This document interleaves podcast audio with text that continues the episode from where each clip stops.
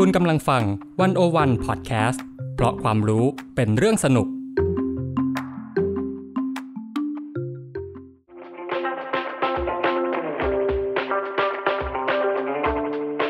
อาเซียนบอมีไกด์ออกจากอาเซียนมุมเดิมๆ เข้าถึงอาเซียนมุมใหม่ๆ สนุกลึกและลับ แบบที่ไกด์สำนักไหนก็ไม่เคยพาไป กับเบนวงพันธ์อมรินเทวา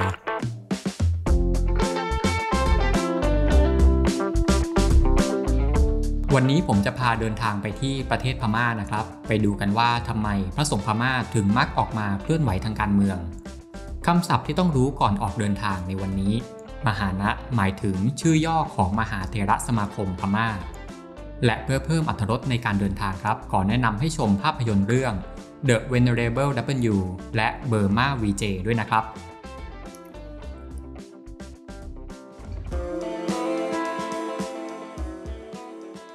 สวัสดีครับ วันนี้เรามาเดินทางทั่วอาเซียนกันต่อนะครับ ในอาเซียนบอกมีไกด์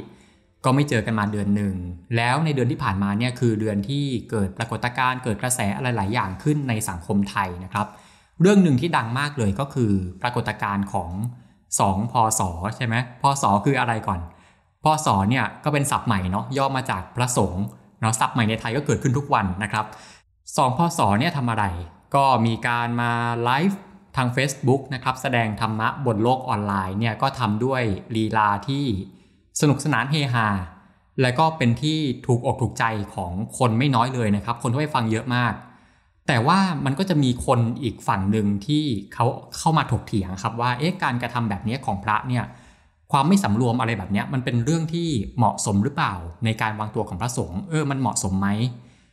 เรื่องนี้จะไม่ลงดีเทลเนาะแต่ว่าที่ยกขึ้นมาเนี่ยคืออยากจะให้เห็นว่าข้อถกเถียงเรื่องของการวางตัวของพระเนี่ยมันมีขึ้นมาอยู่เรื่อยๆ ในสังคมไทยและเรื่องนี้มันไม่ใช่แค่ครั้งแรก คือด้วยความที่ว่าเราเป็นสังคมพุทธเนาะแล้วด้วยความที่ว่าสังคมเนี่ยมันเปลี่ยนไปรวดเร็วครับทำให้หลายเรื่องเนี่ยมันต้องมาตีความกันใหม่ รวมถึงว่าในช่วงปีที่ผ่านมาเนี่ยมันก็จะมีม็อบนู้นม็อบนี้เกิดขึ้นมา แล้วในม็อบเนี่ยเราก็จะเห็นว่ามีพระสงฆ์เข้ามาร่วมม็อบด้วย มันก็เกิดคำถามอีกว่า เอ๊ะ แล้วพระสงฆ์เนี่ยทำแบบนี้เหมาะสมหรือเปล่า พระสงฆ์เนี่ยควรจะยุ่งการเมืองไหม การเมืองมันใช่กิจของสงฆ์ไหม ก็ถกเถียงขึ้นมาอีก เนี่ยเวลาทุกครั้งที่มีภาพของพระสงฆ์ร่วมม็อบเนี่ย ก็จะมีการถกเถียงนี้ขึ้นมา แต่ถ้าเราลองขยับไปมองประเทศเพื่อนบ้านของเราเนาะ ประเทศพม่าเนี่ย ต้นปีมาเนี้ยก็เกิดรัฐประหารขึ้นมา แล้วก็ตามมาด้วยคนพม่าก็ออกมาชุมนุมประท้วงกัน แล้วในกลุ่มคนต่อต้านเนี่ย ในนั้นก็จะมีพระสงฆ์อยู่ ไม่น้อยเลยอยู่เยอะมากนะครับ ก็เลยสงสัยอีกว่าอ้าวแล้วทำไมพระสงฆ์ที่นู่นทำไมพศที่นู่นถึงทำได้เอาทำไมพศไทยถึงทำไม่ได้เอ๊ะก็เป็นพศเหมือนกันไม่ใช่หรอเออทำไมมันถึงไม่เหมือนกัน แต่คราวนี้เรื่องของการเคลื่อนไหวการเมืองของพระสงฆ์พม่าเนี่ยปีนี้ที่เราเห็นเนี่ยมันไม่ใช่ครั้งนี้ครั้งแรกนะครับ แต่ว่าเอาเข้าจริงคือ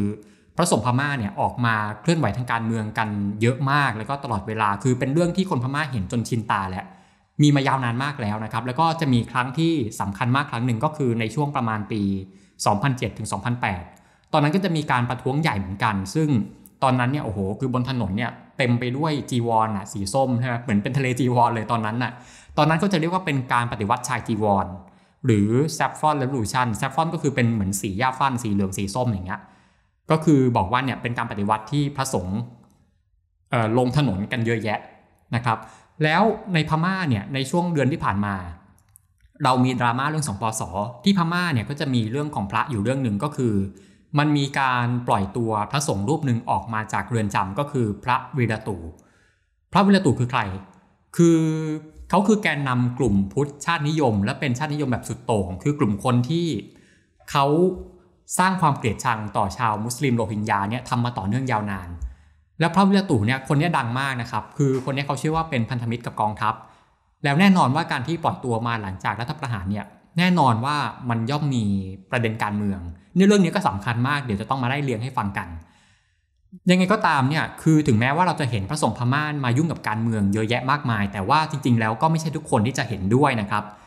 มันก็มีคนที่เข้ามาถกเถียงเหมือนกันว่าเนี่ยการเมือง มันไม่ควรจะใช่กิจของสงฆ์ไหมเนี่ยมันก็เป็นข้อตกเถียงที่เกิดขึ้นในพม่าเหมือนกัน สังคมคนพุทธเหมือนกัน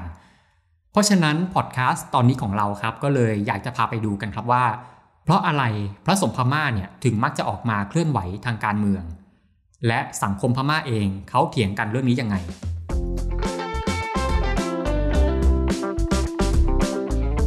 ม่าก็อย่างที่เรารู้กันนะครับ เป็นสังคมที่คนส่วนใหญ่นับถือศาสนาพุทธ แล้วก็เป็นมายาวนานคล้าย ๆ ประเทศไทยเนาะเป็นมานานมากแล้วตั้งแต่สมัยนู่นเลย ตั้งแต่สมัยยังเป็นอาณาจักรโบราณนู่นเลย ผมเคยเล่าถึงพม่าไว้ใน EP 2 ของรายการเรานะครับ ตอนนั้นเป็นหัวข้อเรื่องมูเตลูกับการเมืองพม่าใช่ไหมตอนนั้นผมพูดอยู่ช่วงหนึ่งผมบอกอย่างนี้ว่า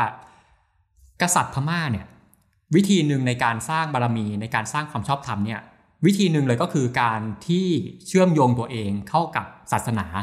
คือการทำตัวเป็นองค์อุปถัมภ์เป็นคนที่ทำนุบำรุงศาสนาเนี่ยเป็นวิธีหนึ่งในการสร้างความชอบธรรมของผู้ปกครองในสมัยนั้น แล้วโอเค คือกษัตริย์เนี่ยก็ได้ประโยชน์จากศาสนาในแง่นี้ แต่ตรงกันข้ามศาสนาก็ได้ประโยชน์จากกษัตริย์เหมือนกัน ก็คือว่าการที่มีกษัตริย์คอยมาอุปถัมภ์ค้ำชูเนี่ยศาสนาก็ได้ประโยชน์มันก็เหมือนกับว่าเป็นความสัมพันธ์ที่ เป็นการถ้อยทีถ้อยอาศัยกันระหว่างสถาบันกษัตริย์ กับสถาบันศาสนา แล้วในสมัยก่อนเนี่ยกษัตริย์พม่าก็จะมีการแต่งตั้งสมเด็จพระสังฆราชนะครับ ซึ่งในพม่าเนี่ยเขาจะเรียกว่าเป็นตาตนะบตาตนะบเนี่ยก็จะช่วยเหลือกษัตริย์ในการดูแลกิจการด้านศาสนา ด้านของพระสงฆ์สถาบันสงฆ์เนี่ยให้กับอาณาจักร แล้วสังฆราชเนี่ยหรือตาตนาบายเนี่ยก็จะเป็นเหมือนว่าเป็นตัวเชื่อมครับเป็นตัวเชื่อมระหว่าง สถาบันกษัตริย์ และก็เชื่อมกับประชาชนอาถามว่าทำไมสถาบันสังฆราชของพม่าเนี่ยทำไมถึงทำหน้าที่นี้ได้ทำไมถึงเป็นตัวเชื่อมของกษัตริย์กับประชาชนได้เพราะอะไร ต้องไปดูสภาพสังคมของพม่าในสมัยนั้น คือสมัยก่อนเนี่ย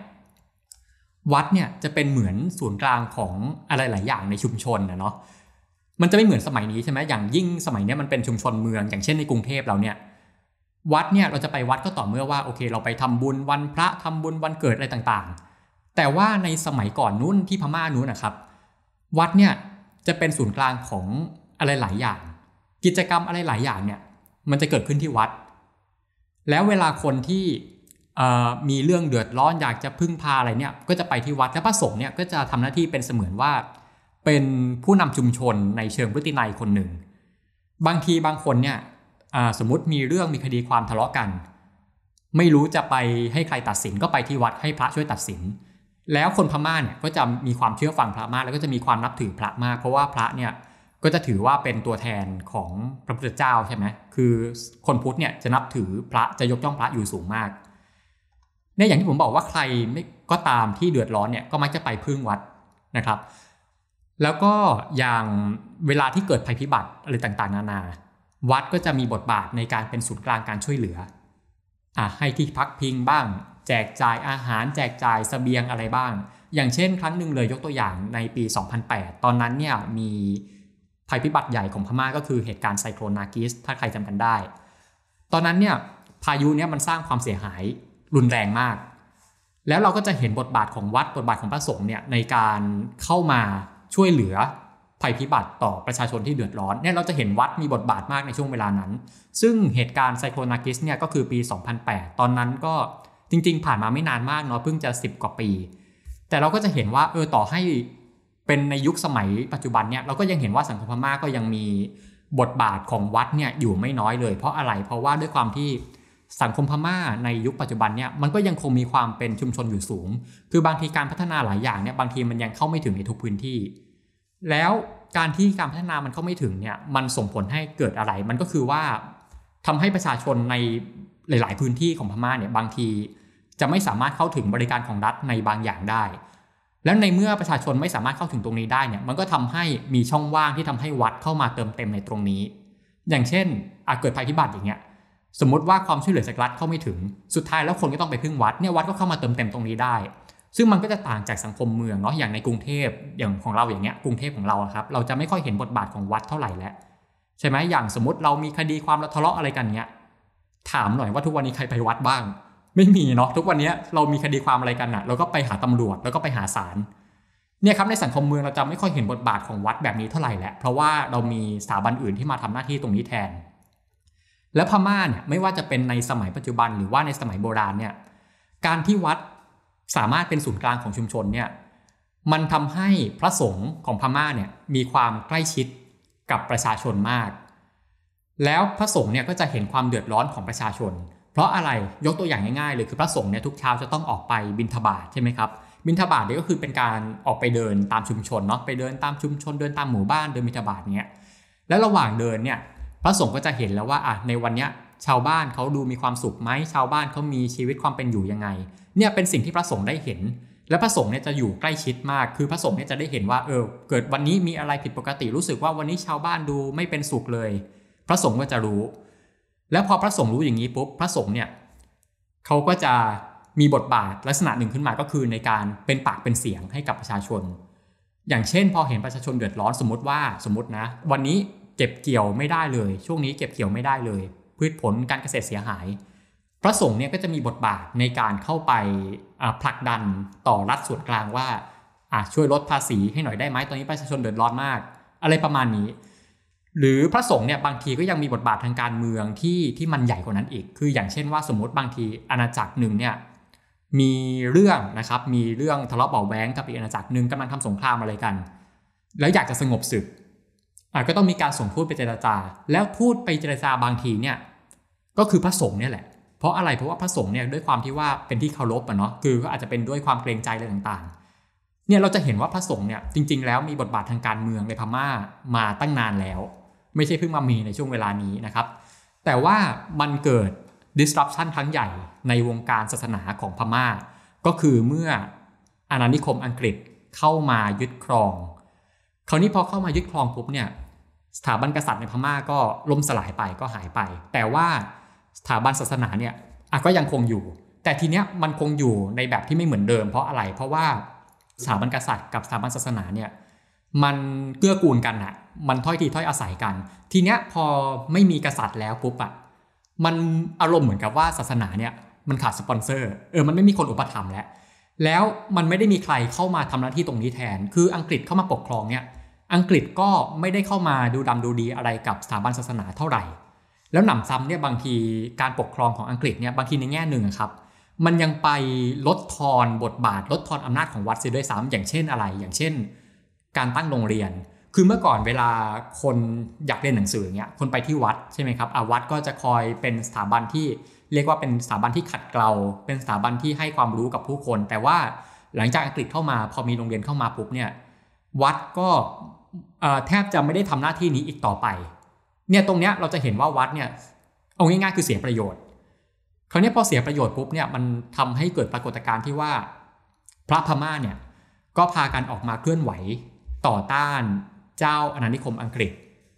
นะครับแล้วก็ตัวของพระเองก็จะมีการไปจับมือกับประชาชนไปจับมือกับบรรดานักปฏิวัติอะไรต่างๆเนี่ยออกมาเคลื่อนไหวร่วมกัน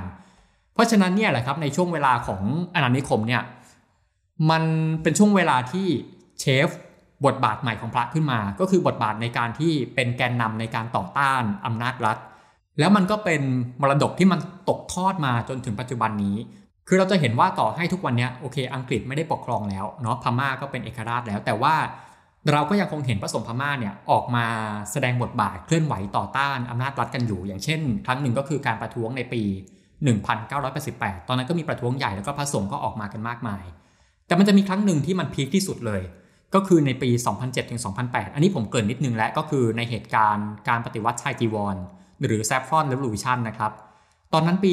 2007-2008 เนาะ ผมอายุประมาณ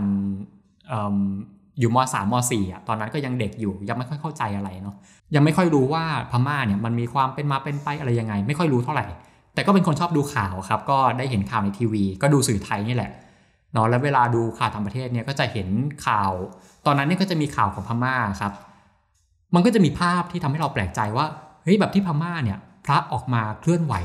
ออกมาประท้วงแบบนี้ได้ด้วยเหรอ ใช่ไหมคือเชื่อว่าหลายคนเนี่ยก็จะแปลกใจเหมือนกัน เพราะว่า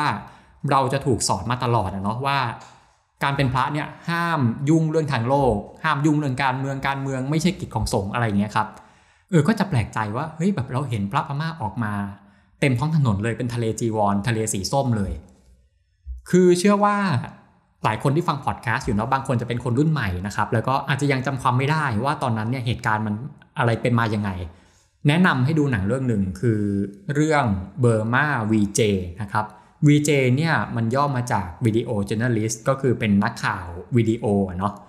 เอาเรื่องนี้ดูได้ทางไหนก่อน ดูได้บนเว็บไซต์ Vimeo นะครับ V I M E O ก็อาจจะต้องเสียเงินดูนิดหน่อยนะครับ ถือว่าช่วย support คนทำหนัง คือหนังเรื่องนี้อย่างที่บอกคือเป็นหนังวิดีโอเจ o ร์นลิสใช่ไหมมันเป็นหนังสารคดีที่มันถ่ายทอดจากมุมมองของคนที่เป็นนักข่าวพม่า และความเจ๋งของหนังเรื่องนี้คืออะไร คือต้องเข้าใจอย่างนี้ว่าสมัยนั้นเนี่ยปี 2007-2008 เนี่ยตอนนั้นพม่ายังเข้าไม่ถึงอินเทอร์เน็ตนะครับ และก็แน่นอนว่ายังไม่มีโซเชียลมีเดียอย่างในช่วงนั้นเนี่ยผมยังไม่รู้จักเลย Facebook คืออะไรเนาะตอนนั้นน่ะเพราะฉะนั้นเนี่ยการที่เราจะรับรู้ข่าวสารในพม่าตอนนั้นเนี่ยและพม่าคือเป็นสังคมเผด็จการ ตอนนั้นยังเป็นเผด็จการทหารอยู่ การที่เราจะรู้ว่าเกิดอะไรขึ้นในพม่าเนี่ยตอนนั้นมันจะยากมาก ใช่ไหมคือมันไม่เหมือนทุกวันนี้ทุกวันนี้อย่างหลังรัฐประหารอย่างเงี้ย เราจะเห็นภาพเป็นคลิปวิดีโอมีทหารไปโจมตีทหารฆ่าคนเนี่ยเราจะเห็นแทบทุกมุมเลยในตอนนี้เพราะทุกวันนี้มันมีโซเชียลมีเดียแล้วมันมีอินเทอร์เน็ตแล้วคนพม่ามี iPhone มีมือถือ แต่เมื่อก่อนมันไม่ใช่แบบนี้ แล้วการที่เราได้เห็นภาพของการปฏิวัติชายจีวรในตอนนั้นเนี่ยคือนักข่าวคนนี้เขาก็ไปแอบถ่ายมา แล้วก็มีการแอบลักลอบออกมาเผยแพร่ อันนี้คือความเจ๋งของหนังเรื่องนี้ คือถ้าเกิดว่าบางทีเราไม่มีเขาเราไม่มีสำนักข่าวเนี่ย โลกจะไม่ได้เห็นเลยว่าเกิดอะไรขึ้นในพม่าตอนนั้นเนี่ยมันคือความเจ๋งมาก แล้วในหนังเนี่ยเราจะเห็นภาพของลำดับเหตุการณ์การประท้วงเนี่ยแบบละเอียดเลย คือในหนังเนี่ยฉากแรกๆ มันจะเริ่มจากตรงที่ว่าอนักข่าวก็จะขึ้นรถเมย์ไปนะคือรถเมย์เนี่ยเป็นเส้นทางไม่ใช่เส้นทางเป็นวิธีการเดินทางที่คนพม่าเขาใช้เป็นหลักกันเนาะนะครับเพราะว่าพม่าสมัยก่อนก็คนส่วนใหญ่ยังไม่มีรถกัน ก็ต้องใช้รถโดยสารสาธารณะกัน แล้วในวันนั้นวันที่นักข่าวคนนี้ขึ้นรถเมย์เนี่ยคือวันที่ 15 สิงหาคมปี 2007อะเขาก็ขึ้นรถเมย์กันปกติทุกวันนี่แหละ แต่เขาบอกอย่างนี้เขาบอกว่าในวันนั้นเนี่ย 15 สิงหาคมเนี่ยมันคือวันที่บรรยากาศบนรถเมย์เนี่ยมันดูแบบแปลกๆอะมันดูอึมครึมมันดูไม่เหมือนทุกวัน แล้วถัดมาไม่กี่นาทีเนี่ยเราจะเห็นภาพของคุณป้าคนหนึ่งเขาเดินขึ้นมาบนรถเมย์กำลังจะจ่ายเงินกับกระเป๋า แล้วก็สักพักหนึ่งก็มีปากเสียงกัน คุณป้าก็ถามว่า เอ๊ะปกติราคารถเมย์มันไม่ใช่ราคานี้นี่ทำไมวันนี้มันแพงขึ้นสองเท่าเลยหลุดรถเมย์ก็รถเมย์ก็เถียงกลับบอกว่าอาจจะให้ทำยังไงก็เขากำหนดมาอย่างนี้อะก็มีการเถียงกันเล็กน้อย แล้วก็ถัดไปอีกฉากหนึ่งก็คือเป็นผู้โดยสารสองคนนั่งคุยกันในเบาะหลังคุยกันว่า เป็นอย่างนี้ต่อไปแย่แน่เลยเนี่ยเผลอๆต้องเอาลูกออกจากโรงเรียนแน่เลยอะถามว่าวันนั้นมันเกิดอะไรขึ้นทำไมมาถึงเห็นภาพแบบนี้ ราะว่าในวันนั้นเนี่ย 15 สิงหาคมมันคือวันแรกที่รัฐบาลพม่าครับเขาประกาศขึ้นราคาเชื้อเพลิง แล้วขึ้นเนี่ยไม่ใช่ขึ้นแค่บาท 2 บาท แต่ว่าเป็นการขึ้นแบบ 500%คือ 5 เท่าตัวนะครับ สมมติว่าวันนี้20 บาท สมมติเมื่อวาน 20 บาท วันนี้ขึ้นเป็น 100 บาท ซึ่งมันเกินไปมาก แล้วแน่นอนว่าเชื้อเพลิงเนี่ยมันคือวัตถุดิบของกิจกรรมทางเศรษฐกิจหลายอย่างใช่ไหมของเรา เรื่องหนึ่งเลยก็คือการเดินทาง เพราะฉะนั้นเนี่ยในเรื่องของค่าโดยสารของรถสาธารณะเนี่ยมันก็ต้องเพิ่มขึ้น แล้วการเพิ่มขึ้นเนี่ยมันคือการเพิ่มโดยที่รัฐบาลไม่บอกล่วงหน้านะครับเนี่ยเป็นเหตุผลว่าทำไมคุณป้าเขาถึงไม่รู้ว่าราคามันขึ้นในวันนั้น ซึ่งการขึ้นราคาเนี่ยมันก็คือผลมาจากการบริหารเศรษฐกิจที่ผิดพลาดของรัฐบาลฐานพม่าในตอนนั้นอะในหนังเนี่ยต่อมาเราก็จะเห็นรถเมย์เนี่ยอะโอเค เดินทางเข้าไปถึงตัวเมืองย่างกุ้งแหละแล้วพอเข้าไปปุ๊บเนี่ยก็จะเห็นเป็นการประท้วงขนาดเล็ก ๆ เกิดขึ้นมา เกิดขึ้นมาปุ๊บเนี่ยแล้วต่อมาต่อมาก็จะเริ่มค่อยๆ ก่อตัว ค่อยๆ ก่อตัวขยายตัวขึ้น เมื่อวันเวลาผ่านไป แล้วก็จะเริ่มเห็นตัวละครตัวใหม่เข้ามาในกลุ่มผู้ชุมนุมก็คือกลุ่มพระสงฆ์ถามว่าทำไมพระสงฆ์เนี่ยถึงได้เข้ามาเกี่ยวข้องในการชุมนุมครั้งนี้ อย่างที่ผมบอกพระสงฆ์เนี่ยคือคนคนหนึ่งที่อยู่ใกล้ชิดกับประชาชนใช่ไหมแล้วเป็นคนที่เห็นความเดือดร้อนของประชาชนเนี่ยชัดเจนที่สุดเลยคนหนึ่ง คือมันมีเรื่องเล่าครับว่าพระสงฆ์ในช่วงเวลานั้นเนี่ยเขาออกไปบิณฑบาตแล้วปรากฏว่าพระสงฆ์เนี่ยเหมือนไม่ได้รับอาหารมากเหมือนแต่ก่อนอะเออคือเมื่อก่อนคนทำบุญกันตักบาตรกันแต่ว่าวันเนี้ยกลายเป็นว่าอาหารในบาตรเนี่ยมันไม่มากเท่าเหมือนแต่ก่อนหรือ พระสงฆ์บางรูปเนี่ยบอกด้วยซ้ำว่าบาตรเนี่ยไม่มีอะไรเลยบาตรว่างเปล่าเลยด้วยซ้ำมันก็เป็นสัญญาณที่บอกถึงพระสงฆ์ว่าเนี่ยประชาชนกำลังเดือดร้อนทางเศรษฐกิจ และแน่นอนว่าตัวพระเองก็คือพระก็ได้รับผลกระทบเพราะว่าเห็นไหมพระก็ไม่ได้รับอาหารมากเหมือนเดิม เนี่ยเป็นเหตุผลว่าทำไมพระถึงได้ออกมานำการประท้วงนะครับเนี่ยพระก็ออกมาทำหน้าที่ตรงนี้ในการเป็นปากเสียงให้กับประชาชน ซึ่งตอนนั้นเนี่ยพระก็ออกมาเยอะมากประมาณสักสี่แสนกว่ารูปได้ซึ่งเยอะมากในตอนนั้น ในหนังเนี่ยเราเห็นภาพพระออกมานำการประท้วงเลยผมมีการถือไม้ถือโทรโขงเนี่ยจัดการประท้วง เป็นภาพที่เราไม่ค่อยเห็น แล้วก็รูปแบบการประท้วงเนี่ยเราก็จะเห็นมีหลายรูปแบบเนาะมีทั้งเอาคือการเดินบนถนนมีการสวดมนต์แผ่เมตตา แล้วเราจะเห็นภาพแบบหนึ่งก็คือเป็นภาพที่พระสงฆ์เนี่ยโอเคเดินขบวนแล้วก็เดินถือบาตรพระ ถือปุ๊บแล้วก็เดินเอาถือถือคว่ำไว้ ถือคว่ำไว้เหนือหัว คือแปลว่าอะไร ง่ายๆ ตรงตัวคือคว่ำบาตรนี่แหละเราเคยได้ยินคำนี้เนาะคว่ำบาตรทุกวันนี้จะใช้ในความหมายของอการเมืองนานาชาติใช่ไหมเเป็นการแบนการบอยคอรดอะไรเงี้ย แต่ที่มาของมันคือเรื่องศาสนาเนี่ยแหละมันคือธรรมเนียมของทางศาสนาพุทธที่ว่า ถ้ามีคารวะคนไหนที่โอเค บางทีประพฤติผิดที่มันร้ายแรงมากเนี่ย พระสงฆ์ก็จะแสดงออกด้วยการว่าเราขอความบาตรเราขอไม่รับบาตรไม่รับบุญจากคนคนนี้ เออมันเป็นมันคือการแบนในสมัยโบราณ ซึ่งการที่พระพม่าออกมาแสดงสัญลักษณ์การคว่ำบาตรเนี่ยก็คือเป็นการแสดงว่าอะขอไม่ร่วมสังฆกรรม กับนายพลกองทัพที่ทำร้ายประชาชน ซึ่งอันเนี้ยมันเป็นแมสเซจที่ทรงพลังมาก เพราะอะไรเพราะว่า คือสถาบันศาสนาต้องบอกอย่างนี้คือ มันเป็นสถาบันที่มีอิทธิพลต่อความคิดของคนพม่ามากนะครับ คือคนพม่าเนี่ยเขาเชื่อฟังพระมาก หนังอธิบายอย่างนี้เลยเขาบอกว่าพระสงฆ์เนี่ยคือคนกลุ่มเดียวที่ทำให้กองทัพสามารถหวาดกลัวได้ เพราะว่าคนพม่าเนี่ยเชื่อฟังพระมากกว่าเชื่อฟังทหารเออแล้วพระพม่าเนี่ยคือเขาสามารถชักจูงความคิดของคนได้ง่าย ๆ มากนะครับ เพราะฉะนั้นปกติแล้วเนี่ย มันไม่ใช่เรื่องฉลาดเลยที่จะไปแตะต้องพระอะไรขนาดนั้น แต่ว่าสุดท้ายแล้วเนี่ยเราไม่สามารถจบประมาทคนมีอำนาจได้เนาะสุดท้ายแล้วกองทัพเนี่ยก็ตัดสินใจปราบปรามนะครับปราบปรามการชุมนุม แล้วก็มีพระสงฆ์หลายรูปเนี่ยที่ถูกจับกุมถูกสังหารไปคือถูกฆ่าทั้งที่อยู่ในชุดจีวรเลยอะซึ่งภาพเหล่านี้มันเป็นภาพที่สร้างความสะเทือนใจให้กับคนพม่ามาก คือแน่นอนว่าตอนนั้นเนี่ยถึงแม้ว่ากองทัพจะชนะในท้ายที่สุดนะครับ แต่ว่าภาพลักษณ์ก็ตกต่ำลงมาก โหแบบคุณไปฆ่าพระขนาดพระคุณยังฆ่าได้อะไรเงี้ยคือความชอบธรรมมันหายไปทำให้กองทัพเนี่ยช่วงหนึ่งต้องพยายามกู้หน้านะครับต้องพยายามกู้ชื่อตรงนี้ด้วยการที่ว่าเออไปพยายามทำบุญบริจาคเงินให้กับวัดมากๆ หรือว่าจะมีเรื่องของการจัดอีเวนต์ทางศาสนาอะไรหลายอีเวนต์เลย แต่ว่าช่วยได้ไหมก็ก็ไม่น่าจะช่วยได้เนาะแล้วก็เราก็ยังเห็นบทบาทของพระตรงนี้มาอย่างต่อเนื่องนะครับ แล้วก็ล่าสุดเนี่ยก็คือในการรัฐประหารครั้งล่าสุดปี 2021 ก็จะเห็นพระสงฆ์เนี่ย มาเข้าร่วมกับประชาชนในการชุมนุมต่อต้านกองทัพอีกครั้งหนึ่ง แต่ว่าทีเนี้ยบางคนอาจจะสงสัยเพราะว่าเราจะเห็นว่ามีพระสงฆ์อีกกลุ่มหนึ่งที่เขาไม่ได้มาอยู่ฝั่งประชาชน แต่ว่าเขาออกมา support การรัฐประหาร คือในช่วงรัฐประหารใหม่ๆเนี่ยบางคนอาจจะเคยเห็นภาพเนาะที่แบบพระสงฆ์ออกมาถือไม้ไล่ทุบรถผู้ชุมนุมอะ่ะเออมันก็มีพระสงฆ์กลุ่มนี้อยู่ ถามว่า เออแล้วมาจากไหน คนกลุ่มนี้เป็นใคร ต้องเล่าอย่างนี้ว่าจุดเปลี่ยนของสถาบันสงฆ์เนี่ยมันจุดเปลี่ยนของภูมิทัศน์มันเนี่ยมันเกิดขึ้นในช่วงประมาณปี 2012อะ2012 เนี่ยก็เป็นประมาณ 4-5 ปีหลังจาก Saffron Revolution เนาะคือ Saffron Revolution เนี่ยก็เราจะเห็นพระสงฆ์ที่ค่อนข้างจะเป็นก้อนเดียวกันเนาะแต่ว่าปี 2012 เนี่ยมันเกิดเหตุการณ์หนึ่งเกิดขึ้นมา คือเหตุการณ์ความขัดแย้งระหว่างกลุ่มชาวพุทธ และก็กลุ่มชาวมุสลิมโรฮิงญาเนี่ยมันประทุขึ้นมา แต่พูดให้เข้าใจนี้ก่อนต้องบอกว่าปัญหาของโรฮิงญาเนี่ยจริง ๆ ในพม่ามันมีมานานและมันคาราคาซังมานาน แต่ว่าในปี 2012 เนี่ยมันเป็นปีที่เหตุการณ์มันปะทุขึ้นมาอีกรอบหนึ่ง แล้วการปะทุครั้งนี้มันทำให้กระแสความเกลียดกลัวมุสลิม หรือว่า Islamophobia เนี่ยมันขยายวงกว้างไปทั่ว คือเรื่องโรฮิงญาเดี๋ยวอาจจะต้องแยกไปอีกตอนหนึ่งนะครับรายละเอียดมันเยอะมาก อันนี้เล่าคร่าวๆก็คือว่า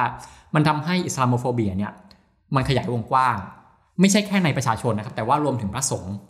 แล้วมันทำให้พระสงฆ์เนี่ยออกมาเคลื่อนไหวต่อต้านชาวมุสลิมโรฮิงญาเนี่ยมันก็มีขบวนการหนึ่งที่มันโดดเด่นขึ้นมาก็คือขบวนการ 969 เนาะเป็นขบวนการพุทธชาตินิยม ที่มีบทบาทโดดเด่นขึ้นมา กลุ่มนี้จริง ๆ มีมานานแล้วตั้งแต่ประมาณปี 2001 คือตอนนั้นเนี่ยก็จัดกิจกรรมสร้างความเกลียดชังสร้าง hate speech อะไรต่อมุสลิมเนี่ยเยอะแยะมากมาย แต่ว่าพอเกิดเหตุการณ์โรฮิงญาขึ้นในปี 2012 เนี่ยทำให้กลุ่มนี้โดดเด่นขึ้นมา และในกลุ่มนี้ กนนำคนสำคัญคนหนึ่งก็คือพระวีรตูอะพระวิรตูเนี่ยก่อนหน้านี้ผมเกริ่นไปแล้วนิดนึงเนาะอะเล่าละเอียดอย่างนี้ พระวิรตูเนี่ยคือคนที่สร้างกระแสเกลียดชังมุสลิมเนี่ยเขาทำมาต่อเนื่อง คือคนเนี้ยถ้าใครติดตามเรื่องของพม่าเนาะจะต้องรู้จักคนนี้ เพราะว่าคือคนที่ดังมากคือพระที่ดังมาก ถึงขั้นที่ว่านิติสารไทม์เคยเอาพระวิรตูเนี่ยไปขึ้นปก แต่ว่าไม่ใช่ขึ้นในทางที่ดีนะครับ เพราะว่าต้องไปดูพาดหัว นะครับพาดหัวภาษาอังกฤษเนี่ยเขียนอย่างนี้เขาเขียนว่า The Face of Buddhist Terror แปลว่าอะไรแปลว่า นี่คือโฉมหน้าของการก่อการร้ายแห่งพระพุทธศาสนา ซึ่งภาพเนี้ยเชื่อว่าหลายคนเคยเห็นแล้วมันเป็นภาพที่แบบมันไอคอนิกมากอะ่ะมันเป็นภาพที่ทรงพลังมากเพราะอะไรเพราะว่า คือมันมีความคอนทราสต์กันในภาพสูงใช่ไหมคือบนบนปกเนี่ยมันคือภาพของพระที่นุ่งจีวร ซึ่งศาสนาพุทธเนี่ยหลายคนก็จะจำภาพได้ในลักษณะที่ว่าเป็นศาสนาแห่งความสงบสุขอะไรต่างๆเนาะความพิสฟูอะไรต่างๆ แต่ว่าตัวหนังสือเนี่ยกลับเขียนว่านี่คือการก่อการร้ายอะ่ะเออมันเป็นภาพที่มันคอนทราสต์กันเนี่ยมันเลยเป็นภาพที่มันไอคอนิกมากในสมัยนั้น และก็พระวิรตุเนี่ยก็ยังถูกขนานนามว่าเป็นบินลาเดนแห่งศาสนาพุทธขนาดนั้นเลย ถ้าอยากรู้จักพระวิระธูมากขึ้นผมแนะนำให้ดูหนังอีกเรื่องหนึ่งนะครับพอดแคสต์นี้แนะนำสองเรื่องเนาะเรื่องแรกคือ Burma VJ อีกเรื่องหนึ่งที่แนะนำก็คือเรื่องของ uh, The Venerable W เรื่องนี้ไม่ใช่หนังพม่านะครับ แต่ว่าเป็นหนังของผู้กำกับชาวสวิตเซอร์แลนด์นะครับเรื่องนี้เป็นหนังสารคดีที่เกี่ยวกับเรื่องราวของพระวิระธูนี่แหละ ถามว่าดูได้จากไหน อันนี้ผมไม่แน่ใจ เพราะว่าอันนี้เคยดูนานมากแล้ว ทุกวันนี้เนี่ยไม่แน่ใจว่ามีแพลตฟอร์มไหนให้ดูไหมเนาะเราอาจจะลองไปหากันดูนะครับอภาวิรตูเนี่ยในหนังเราก็จะเห็นว่ามีการไปทำกิจกรรมนะครับ มีการสร้าง ธรรมเทศนาแสดงธรรมนะครับแล้วก็จะมีคนฟังมากมายเนี่ยที่น่าหดหูเนี่ยคือมีคนฟังเยอะมาก คือมีสาวกเยอะมาก แล้วในคำเทศนาเนี่ยก็จะมีคำที่เป็น hate speech อะแบบเป็นการสร้างความต่อต้านมุสลิมเนี่ยในหลายๆแมสเซจมีหลาย message มากนะครับ แต่ว่าเอาไอเดียคร่าวๆแล้วกันไอเดียของพระวิระธูเนี่ยคืออย่างนี้ เขาบอกว่ามุสลิมเนี่ยพยายามจะเข้ามายึดครองประเทศเออพยายามเข้ามากลืนประเทศเรานะเนี่ย เข้ามาด้วยวิธีไหนเข้ามาด้วยการอพยพเข้ามาจากฝั่งตะวันตกฝั่งอินเดียฝั่งบังกลาเทศเนี่ยเข้ามาปุ๊บก็เข้ามาออกลูกออกหลาน ไม่คุมประชากรไม่คุมกำเนิดเขาพยายามเนี่ยพยายามเข้ามาทำให้ประชากรเขามีมากกว่าคนพุทธ และก็อีกอย่างหนึ่งก็คือเนี่ยพยายามเข้ามาแต่งงานกับหญิงชาวพุทธ มาบังคับให้หญิงชาวพุทธที่แต่งงานด้วยเนี่ยต้องเปลี่ยนศาสนาไปนับถืออิสลามเนี่ยมันคือการกลืนศาสนารูปแบบหนึ่งที่พระวิลตูบอก รวมถึงว่าบางทีอาจจะเข้ามาครอบงำเศรษฐกิจเข้ามากว้านซื้อนู่นกว้านซื้อนี่เนี่ยพระวิตูก็จะบอกงี้ก็บอกว่าเนี่ยถ้าเกิดว่าเราปล่อยให้เป็นอย่างนี้ต่อไปนะ ถ้าเกิดว่าเราไม่กำจัดพวกนี้ออกไปเนี่ยวันหนึ่งเนี่ยชาติเราล่มสลายแน่นอน ศาสนาพุทธเราเนี่ยเราพังแน่นอน มันก็เลยเกิดความคิดที่ว่าฆ่ามุสลิมไม่บาปเออความคิดแบบนี้มันก็ฝังหัวคนพม่าชาตินิยม แล้วขณะเดียวกันนอกจากกลุ่มพุทธนอกจากกลุ่มศาสนาเนี่ย กองทัพพม่าหรือตัดมาดอเนี่ยก็เกลียดโรฮิงญาอยู่แล้วเป็นทุนเดิมอะคือเขามีคดีความกันมานานแล้ว ตัดมาดอเนี่ยก็เคยมีการสังหารมีการขับไล่โรฮิงญาอะไรต่างๆนานามาตั้งนานแล้วคราวนี้เราจะเห็นว่าแนวคิดของกองทัพพม่ากับแนวคิดของกลุ่มพุทธชาตินิยมเนี่ยเห็นไหมมันมันแมทช์กันมันสอดคล้องกัน มันก็เลยเป็นการสมประโยชน์กันเพราะฉะนั้นเนี่ยมันเลยทำให้กลุ่มผู้ชาตินิยม กลุ่ม 969 กับกลุ่มของตัตมาดอเนี่ยก็จับมือเป็นพันธมิตรกัน ด้วยสาเหตุมาจากเรื่องของโรฮิงญา แล้วกลุ่มผู้ชาตินิยมเนี่ยก็จะเชื่อว่ากองทัพเนี่ยสามารถเเรียกว่าเป็นองค์กรเดียวที่สามารถจะจัดการโรฮิงญาได้ ถ้าไม่มีกองทัพเนี่ยเราไม่สามารถทำแบบนี้ได้ กลุ่ม 969 เนี่ยก็จะให้การ support กองทัพ ก็อย่างเช่นว่าในช่วงที่มีการเลือกตั้งเนี่ยกลุ่มกลุ่มของพุทธชาตินิยมกลุ่ม 969อะไรต่างๆเนี่ยก็จะช่วยหาเสียงให้กับกองทัพ ขณะเดียวกันกองทัพก็ support กลุ่ม 969เนี่ยก็ support โจ่งแจ้งเลยก็มีการบริจาคเงินต่างๆ มากมาย อันนี้เป็นเหตุผลหนึ่งว่าทำไมพระสงฆ์จำนวนหนึ่งถึงได้สนับสนุนกองทัพทำไมถึงได้ support การรัฐประหารในครั้งนี้ แต่ว่าก็ไม่ใช่พระสงฆ์ทุกรูปนะครับ เพราะว่าก็ยังมีพระสงฆ์อีกจำนวนมากเลยที่เขาไม่เห็นด้วย เขาก็เห็นว่าเฮ้ยแบบการที่คุณมาเสี้ยมสอนให้คนเกลียดชังกันอย่างนี้มันไม่ถูกต้องนะ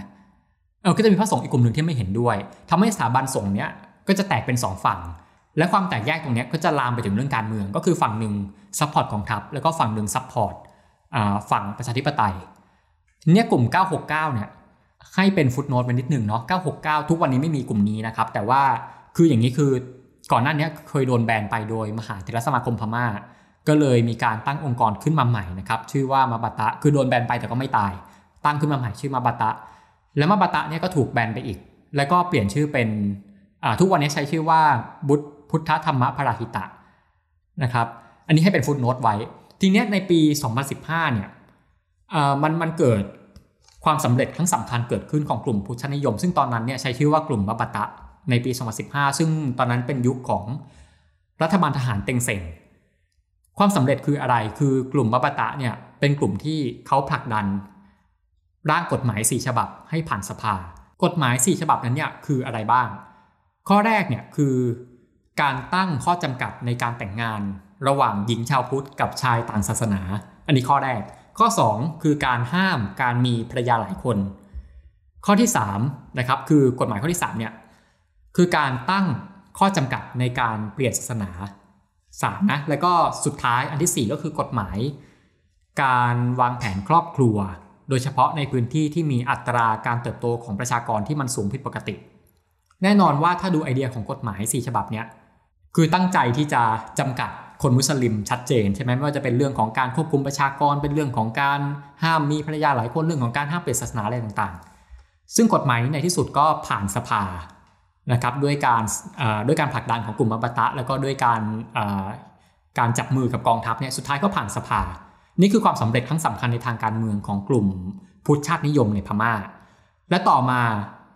หลังจากนั้นหนึ่งปีในปี 2016 เนี่ย พม่าก็เกิดการเปลี่ยนขั้วทางการเมือง ก็เป็นรัฐบาลของนางอองซานซูจี ซึ่งเป็นฝั่งประชาธิปไตยเนี่ยก็ขึ้นมาปกครองประเทศ กลุ่มมะบะธะเนี่ยก็คือเป็นกลุ่มที่ support กองทัพ เพราะฉะนั้นเนี่ยก็จะอยู่ขั้วตรงข้ามกับอองซานซูจีก็จะมีการโจมตีอองซานซูจีมากมายนะครับ อย่างเช่นบอกว่าเนี่ยองซานซูจีดูจะไม่ค่อยปกป้องชาวพุทธเท่าไหร่เลย คือใส่ร้ายหรือด้วยซ้ำบอกว่าเนี่ยองซานซูจีเนี่ยกำลังจับมือกับมุสลิม กำลังขายชาติอะไรประมาณนี้ก็จะมีอะไรแบบนี้อยู่ แล้วการโจมตีซูจี การโจมตีพรรค NLD เนี่ยก็จะเกิดขึ้นแบบต่อเนื่อง ก็แล้วการโจมตีเนี่ยก็ทำให้สุดท้ายแล้วเป็นเหตุที่ทำให้พระวิลตูเนี่ยถูกจับกลุ่มในที่สุดนะครับในโทษฐานของการใส่ร้ายการยุยงปลุกปั่น ก็ถูกจับกลุ่มในปี 2019 แล้วก็ติดคุกมาจนกระทั่งเพิ่งถูกปล่อยตัวเมื่อต้นเดือนกันยายนที่ผ่านมานี้เอง ก็แน่นอนว่าพระวิลตูเนี่ยคือ พันธมิตรสำคัญของกองทัพ หลังรัฐประหารเนี่ยกก็ไม่แปลกใจที่กองทัพจะปล่อยตัวเขาออกมาจากคุกเนาะก็เป็นเหตุผลทางการเมืองเนี่ยครับเพราะฉะนั้นเราจะเห็นเลยว่าเนี่ยพระวิลาตูแล้วก็เรื่องของกระบวนการพุทธนิยมเนี่ยคือมันไม่ใช่แค่เรื่องศาสนา แต่ว่ามันมีความเกี่ยวข้องกับเรื่องทางการเมืองสูงมาก ซึ่งในหนังเรื่อง The Venerable W เนี่ยก็จะมีการไปถามพระวิลาตูเนาะว่าการกระทำของท่านเนี่ยมันโอเคเหรอกับการมายุ่งการเมืองขนาดนี้พระวิลาตูตอบอย่างนี้เขาตอบว่า เอาข้อจริงนะ ในพระธรรมวินัยเนี่ยคุณลองไปดูนะ มีข้อไหนไหมที่บอกว่าพระห้ามเกี่ยวข้องกับการเมือง ขนาดพระพุทธเจ้าเนี่ยยังยุ่งกับการเมืองนะ ก็คือเรื่องของคดีแย่งน้ำระหว่างพระประยุรญาติของพระพุทธเจ้าใช่ไหมที่ที่ที่พระองค์เนี่ยเข้าไปเขาเข้าไปไกลเกลี่ยเนี่ยเขาบอกว่าเนี่ยเห็นไหมขนาดพระพุทธเจ้าเนี่ยก็ยังยุ่งการเมือง แต่ว่าเป็นการยุ่งเพื่อสร้างสันติภาพเนี่ยแล้วเหตุผลลักษณะเนี้ยคือไม่ใช่แค่ฝั่งของพุทธนิยมเท่านั้นที่อ้างเหตุผลนี้ขึ้นมา แต่ว่ารวมถึงพระ ฝั่งประชาธิปไตยด้วยเขาก็อ้างเหตุผลนี้ขึ้นมาเหมือนกันเนี่ยเขาจะบอกนี้ว่าธรรมวินัยเนี่ยไม่มีข้อห้ามนะไม่มีข้อห้ามให้ประสงค์ยุคการเมือง ซึ่งผมก็ไปย้อนดูเออเออมันก็จริงมันก็ไม่มีข้อห้าม แต่ว่ามันจะมีบทบัญญัติข้อหนึ่งที่มันใกล้เคียงกันคืออย่างนี้เขาจะบอกว่า ห้ามพระสงฆ์เนี่ยไปยุ่งเกี่ยวกับกิจการทางด้านการทหาร และก็ห้ามไปเกี่ยวข้องกับเรื่องของศึกสงคราม ซึ่งอันเนี้ยคนก็จะมองว่าเนี่ยเนี่ยมันคือการเมืองหรือเปล่า มันก็ต้องตีความกันอีกเนาะว่าอันนี้แปลว่าการเมืองไหมเรื่องของสงครามเรื่องของการทหารเนี่ยก็เป็นที่ถกเถียงกัน ขณะที่ทางฝั่งของมหาเถรสมาคม พม่าก็จะมีเหมือนไทยนะฮะมีมหาเถรสมาคมที่ชื่อชื่อเต็มก็สังหะมหานายกนะครับผมก็คือเขาจะเรียกย่อๆกันว่าเป็นมหานะซึ่งมหานะเนี่ยก็จะแต่งตั้งโดยรัฐบาล เป็นสถาบันที่แต่งตั้งโดยรัฐบาลขึ้นมาช่วยดูแลในเรื่องของกิจการทางศาสนาช่วยควบคุมความประพฤติของพระสงฆ์ และสถาบันนี้ก็จะมีอำนาจในการลงโทษสำหรับพระสงฆ์ที่ว่าโอเค ออกนอกลู่นอกทาง มีการลงโทษสามารถจับศึกได้ รวมถึงว่าบางทีมีการแทรกแซงกิจกรรมต่างๆ ของพระเนี่ยอย่างนี้ไม่เหมาะสมนะอย่างนี้ไม่ควรทำเนี่ยมหานะก็จะมีบทบาทในลักษณะนี้ ซึ่งมหานะเนี่ยก็จะพูดตลอดว่า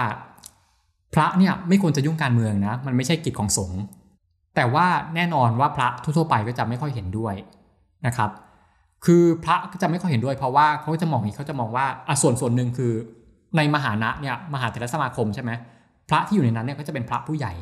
และจะเป็นพระที่บางทีได้รับเงินบริจาคจากรัฐบาลได้รับเงินบริจาคจากนายพลต่างๆเนี่ยคือพระพวกนี้อยู่สุขสบายอะคืออยู่สุขสบายอยู่แล้วคือไม่ได้มารับรู้ปัญหาชาวบ้านอะไร พระระดับทั่วๆไปนี่ก็จะบอกว่าเนี่ยพระพวกนี้ก็คือ ignorant นะเออก็คือเนี่ยแหละเขาก็ไม่เห็นด้วย พระสงฆ์ทั่วไปก็จะบอกว่า คือยังไงก็ตามเนี่ยพระก็ไม่ใช่เทพเจ้าอะไรที่ไหน พระก็เป็นคน พระก็เป็นประชาชนทั่วไปนี่แหละ แล้วเป็นประชาชนที่ยังคงหลีกเลี่ยงผลกระทบจากการเมืองไม่ได้ คือไม่ว่าทางการเมืองจะมีนโยบายอะไรก็ตามเนี่ยพระก็ย่อมได้รับผลกระทบไม่ต่างจากคนทั่วไป แล้วด้วยเหตุนี้ทำไมทำไมล่ะทำไมพระถึงจะออกมาเคลื่อนไหวไม่ได้ เออ อันนี้น่าคิด ใช่ไหม มันก็จะมีการพูดถึงอะไรลักษณะนี้ว่าเนี่ย พระก็อยากเข้ามามีบทบาทในในทางการเมือง แต่อาจจะไม่ถึงขั้นที่ว่าเป็นการลงเล่นการเมืองเนาะคงไม่ถึงขั้นที่ว่าอยากจะลงเลือกตั้งอะไรอย่างเงี้ยคือภาพแบบเนี้ยจะเห็นในศรีลังกาคือศรีลังกาเนี่ยเราจะเห็นว่าเออมีพระลงสมัครเป็นสสแล้วมีพระเข้าไปนั่งในสภาศรีลังกาจะมีแบบนี้แต่ว่าพม่าเนี่ยเขายังไปไม่ถึงขั้นนั้น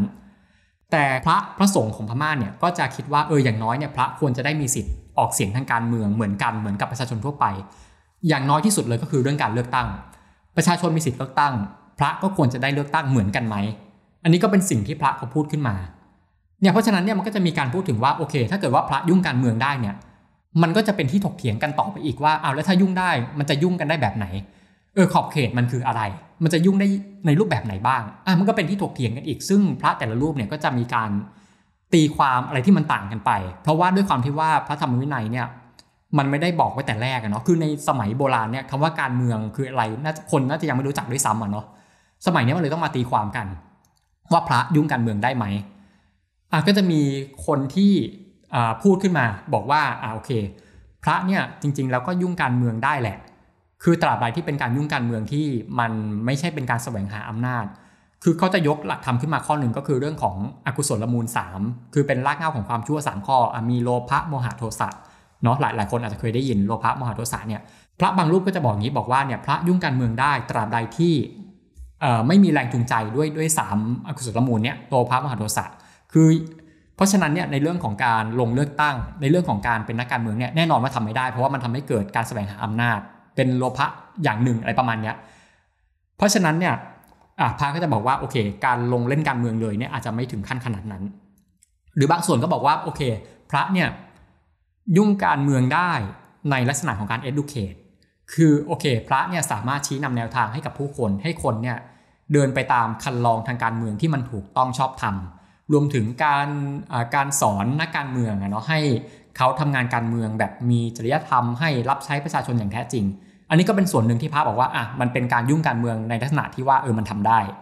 หรือบางส่วนก็บอกว่าอย่างนี้ คือเขาจะอ้างเรื่องของ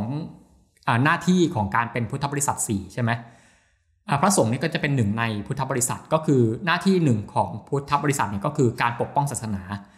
เพราะฉะนั้นเนี่ยเมื่อเกิดภัยคุกคามอะไรที่เกิดขึ้นกับศาสนาเนี่ย